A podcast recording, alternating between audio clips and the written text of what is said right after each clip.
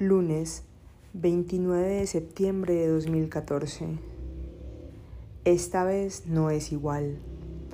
Esta de hoy no es una lectura del tarot como las otras. No, no habíamos preguntado antes por mis fantasmas, por mis muertos. Está diluviando a las 9 a.m. La lluvia no deja ver ni oír bien y hay relámpagos y truenos y las ventanas tiemblan por el viento.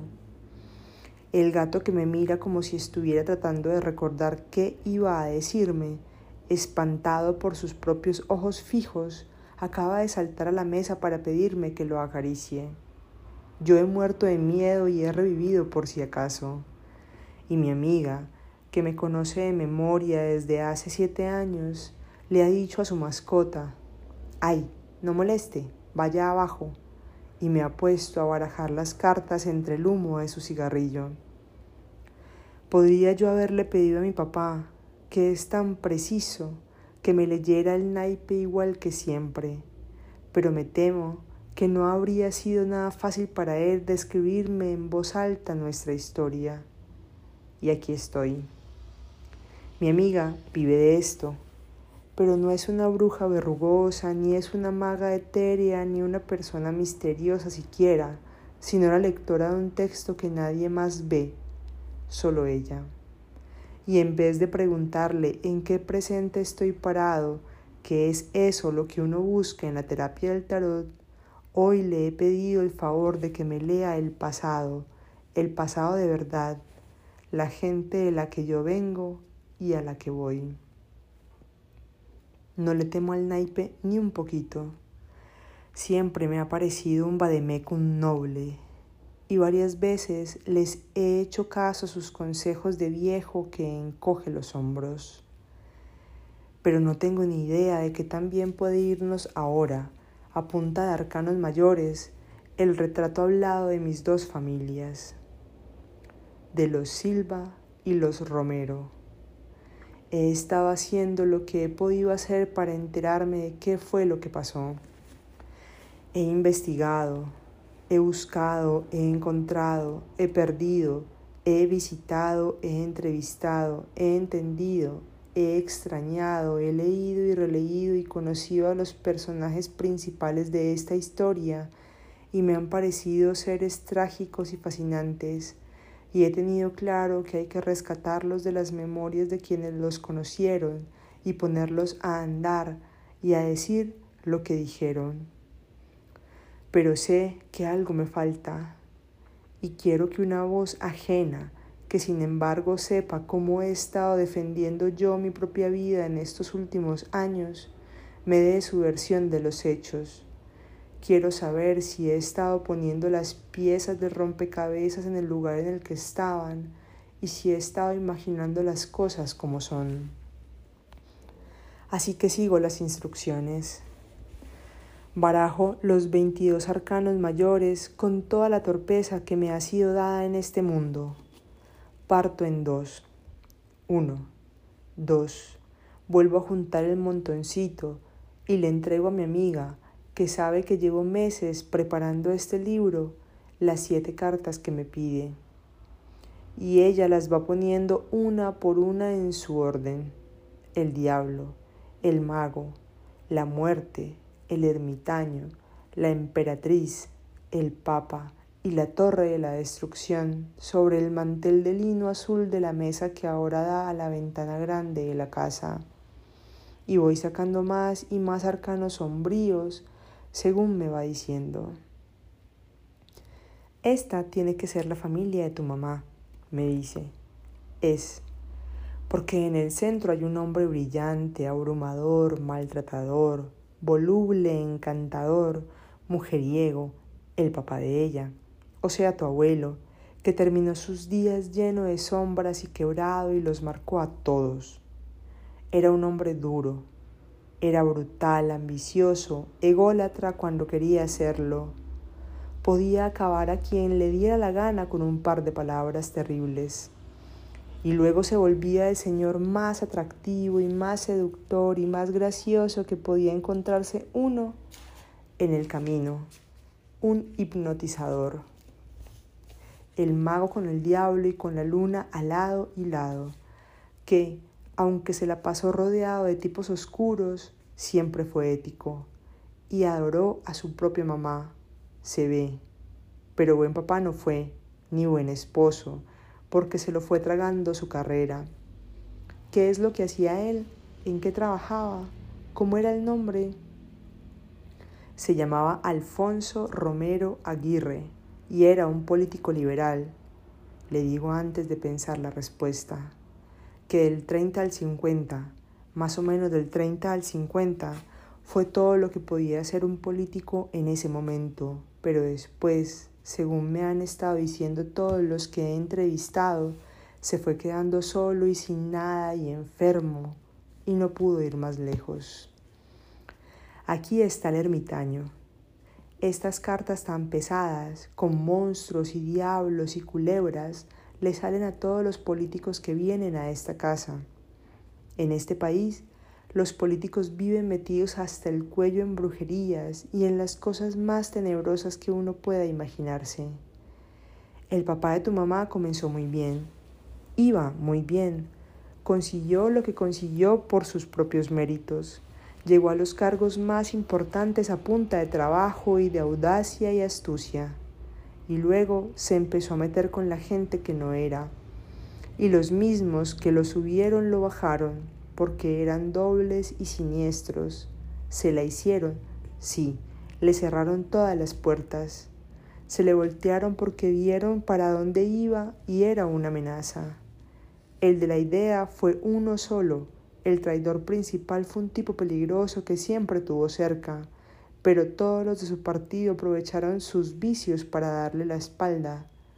Tu abuelo era nítido en lo público, pero oscuro en lo privado. Yo tengo la sensación de que estuvo a punto de enloquecerlos a todos. Más que a punto, más. Si no llegó a presidente, mejor dicho, con esa pasión pintoresca, con ese don para tratar a la gente, con ese carisma enloquecedor que tenía, fue porque sus ambiciones terminaron perdiendo el pulso con sus vicios. Pero entre lo uno y lo otro no tuvo tiempo, sino solo del malo, para su primera familia. Tu abuela, que tejía, que tenía manos largas de pianista y se la pasaba muy sola porque no era de acá, pero también era ensimismada y prefería que de sus hijos se encargaran las niñeras, le dio a él todo lo que tenía en la vida, le aguantó las idas y las venidas y le financió las campañas hasta que se fue quedando sin plata. Y el hijo mayor, que también era brillante y autodestructivo, se volvió todo lo contrario a él para joderlo, pero acabó matándolo la misma gente de él. ¿Por qué? Porque una disidencia fanática del EPL, de la guerrilla, le hizo un juicio por traidor. Es que alcanzó a ser un líder comunista importante y le fue bajando al fanatismo en los últimos años porque de comunista no tenía ni un pelo, aunque fuera de ideas arraigadas y se, y se jugara la vida por eso y creyera en la justicia y todo ese cuento, sino que desde el principio se volvió en su contra, en contra del papá. Los demás hijos se criaron solos, entre el silencio de tu abuela y la gritería de tu abuelo, pero no fueron ni tan fuertes ni tan temerarios. Y cayeron, según parece, como en un embrujo, como en una maldición, apenas se murieron tus abuelos. Dos mujeres que rozaron la locura, tus tías, se fueron marginando el mundo, y dos hombres sensatos se dedicaron a lo suyo, como tratando de estar por fin tranquilos, como refugiándose. Tus tíos, y aquí está tu mamá, la menor de las hijas, que no te cuenta ni la mitad del infierno que fue esa casa de ellos, pero que desde niñita tuvo claro que tenía que cortar el karma, cortar el ciclo. Todo el tiempo está pendiente de que ninguno caiga en la trampa de la política. Ha hecho lo posible para sacarlos a ustedes de Colombia porque sabe que esto es un amor no correspondido y ha visto demasiado cerca a qué precio son las cosas acá todo el tiempo, desde que yo recuerdo, ha tenido la esperanza de que afuera nos va a ir mejor, pero está demasiado comprometida con lo que pase en este sitio. Y más que todo ha estado rompiendo los patrones de esa ambición desmedida que pasa por encima de la familia y de ese fanatismo que deja a todo el mundo huérfano. Me explica, mirándome a los ojos como si alguien acabara de explicárselo. El karma de esta parte de la familia ha sido apostárselo todo a la búsqueda, a la búsqueda del poder, sea lo que sea y pase lo que pase. Pero todo lo que ha hecho ella, desde casarse con tu papá hasta decirles que no mil veces a todos los anzuelos que le han puesto para vivir de la política de los políticos, ha servido para protegerlos a ti y a tu hermano, y a sus hijos del riesgo permanente de vivir la vida para afuera y no para adentro, y de caer en esa doble moral de los prohombres que salvan en lo público, pero son una porquería en privado. Hay los defensores de los derechos que le cascan a la mujer y las feministas que tratan a las patadas a las personas cuando nadie está mirando. Vuelvo a barajar. Mezclo una por una las 22 cartas para que la nueva pila sea en verdad una pila nueva. Parto en dos. Uno y dos. Y voy entregándole a mi amiga, que no falla, las cartas que me va pidiendo para completar el retrato que va pintando poco a poco. Es mucho menos duro la familia Silva, mucho menos violento su pasado por el mundo me reconoce. Pero como tu abuelo murió demasiado joven y era, se ve, un hombre bueno que quería a sus hijitos, el pobre de tu papá desde que era un bebé se quedó más bien desamparado dentro de la nueva familia que tu abuela hizo con un hombre muy duro al que ella le dio todo, todo. El padrastro de tu papá fue un padrastro de película, el diablo, la luna y el horcado juntos. Tapaba una identidad anterior. No era un hombre malo, pero a veces daba mucho, mucho miedo. Pensaba más que todo en el dinero, quería plata y plata, pero se metía en malos negocios, se quejaba. Y, como fue teniendo hijos con tu abuela, hijos, en fin, con su apellido, tu papá se quedó en casa como el único Silva y aprendió a estar solo, solo. Esa familia sufrió las mezquindades del dinero y las taras machistas de esos tiempos, mejor dicho, pero su violencia fue la de cualquier familia de antes, no la violencia de la otra. Él no habla mucho de eso, porque no le gusta mucho pensar en el pasado, pero se ve que no era nada fácil. Espera, me dice viendo un luto no sé dónde. A él se le murió un hermano hace poco. Guillermo, mi tío, que yo creo que era su hermano favorito, le digo. Y de la pura tristeza mi papá se enfermó de los pulmones y sigue triste. Porque había sido su compañero de esa primera vida. Y sí, se ve que no era fácil. Quedó marcado, se ve, porque ni el padrastro ni la mamá fueron cariñosos con él, pero esto se parece mucho más a una familia, porque tu papá, el papá que tuvo, que era el hombre más trabajador del mundo y más justo y más generoso, era todo lo contrario a ese padrastro insatisfecho. Pero como murió tan joven por lo enfermizo que era, nadie se alcanza a acordar de que todo el tiempo estaba pensando en ver a sus tres hijos, y nadie habla del dolor que llegó a sentir por dejar a sus niñitos, que eran niñitos, cuando supo que se iba a morir. Quizás a tus abuelos los casaron a la brava, como se hacía en ese tiempo. Tal vez tu abuela quiso más a su segundo marido y se casó con él sospechosamente pronto. Pero aquí el karma es típico es el peso de haber tenido papás con vocación de padrastros que les dieron a sus hijos una vida dura. Mi papá siempre ha tenido una foto muy bonita del papá que no conoció enmarcada en plata sobre una mesa. Porque él, tu papá, sí ha sido un gran papá, me dice, porque él se dedicó completamente a eso, a ser un buen profesor y un buen papá, apenas pudo hacerlo. Y todas las decisiones que ha tomado desde que empezó a pensar en salirse de esa casa, eso de dedicarse a los salones de clase en vez de las construcciones, casarse con una mujer fuerte, inteligente, que tuviera el corazón bien puesto, tener hijos y no morirse nunca para no dejarlos solos, ha sido una forma de romper el patrón del padre que se va, que se venga del mundo volviéndose el villano de sus hijos. No será la historia de amor más romántica del mundo, no andarán por la calle agarrados de la mano y diciéndose cositas, pero tus, pero tus papás son el uno para el otro, y el uno corrige a tiempo al otro, porque son un par de amigos dedicados a ser una familia que no caiga en trampas.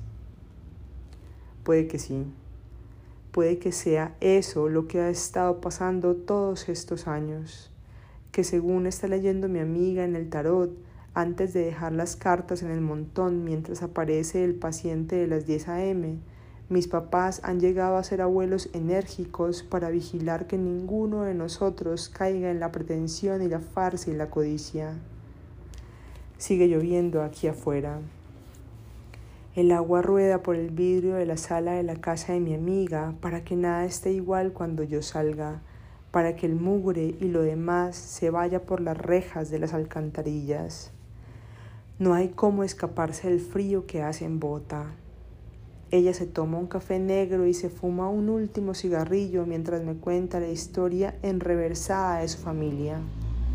Es que las familias felices son de ahora, me dice, y empieza con los hijos perdidos y los secretos a voces y los escándalos tapados que son el patrimonio de cada apellido. Y yo la acompaño todo lo que puedo, porque si alguien sabe vivir es ella, y le describo mi matrimonio. Yo te lo dije, me reclama. Te dije que era ella y que tenía un hijo. Y le cuento que hoy es el cumpleaños 66 de mi mamá y que vamos a celebrarle en mi casa hasta que me llega la hora de volver a la calle con un paraguas prestado. Apenas me despido de mi amiga. Nos vemos pronto, Catalina, muchas gracias. Caigo en cuenta de que su interpretación de mi familia es más bien parecida a la mía. Quizás deje más preguntas que respuestas. ¿Quién traicionó a Romero Aguirre? ¿Quién le dio la espalda a Romero Buj? ¿Cómo hizo la una para salvarse de los embates de la política y de la historia? ¿Y cómo hizo el otro para aprender a ser un padre? Pero para eso es que voy a contar nuestra trama desde el final hasta el principio. Espero terminar la investigación en las semanas que vienen leer el perfil en sábado, revisar los textos de El Liberal, encontrar esa primera plana de El Espacio. He quedado de verme con un par de personajes claves que no sabía que existían. Espero dar con una tía perdida y confío en que la narración me vaya aclarando lo demás, lo que queda y lo que importa es el relato. Bajo en busca de la carrera séptima con los zapatos mojados, empapados. Camino por los bordes de los charcos, paso a paso para no resbalarme. No oigo nada aparte del bramido del aguacero. Me uno pronto a una marcha de paraguas bogotanos que van de semáforo en rojo en semáforo en rojo con la esperanza de encontrar un techo donde se pueda escampar. Quién sabe qué familias van debajo de esas ocho, nueve, diez sombrillas. Seguro que todos, el domiciliario de casco, la señora con el perrito cunado en un brazo o el pensionado encorvado por el mal día, son el protagonista y el personaje principal y el personaje secundario y el figurante y el extra de las historias de los que los conocen, para bien y para mal. No va a llover toda la vida. A alguna hora de este día tiene que parar. Yo me he quedado quieto debajo de un toldo en una estación de gasolina y mi siguiente paso, si acaso escampa, es volver.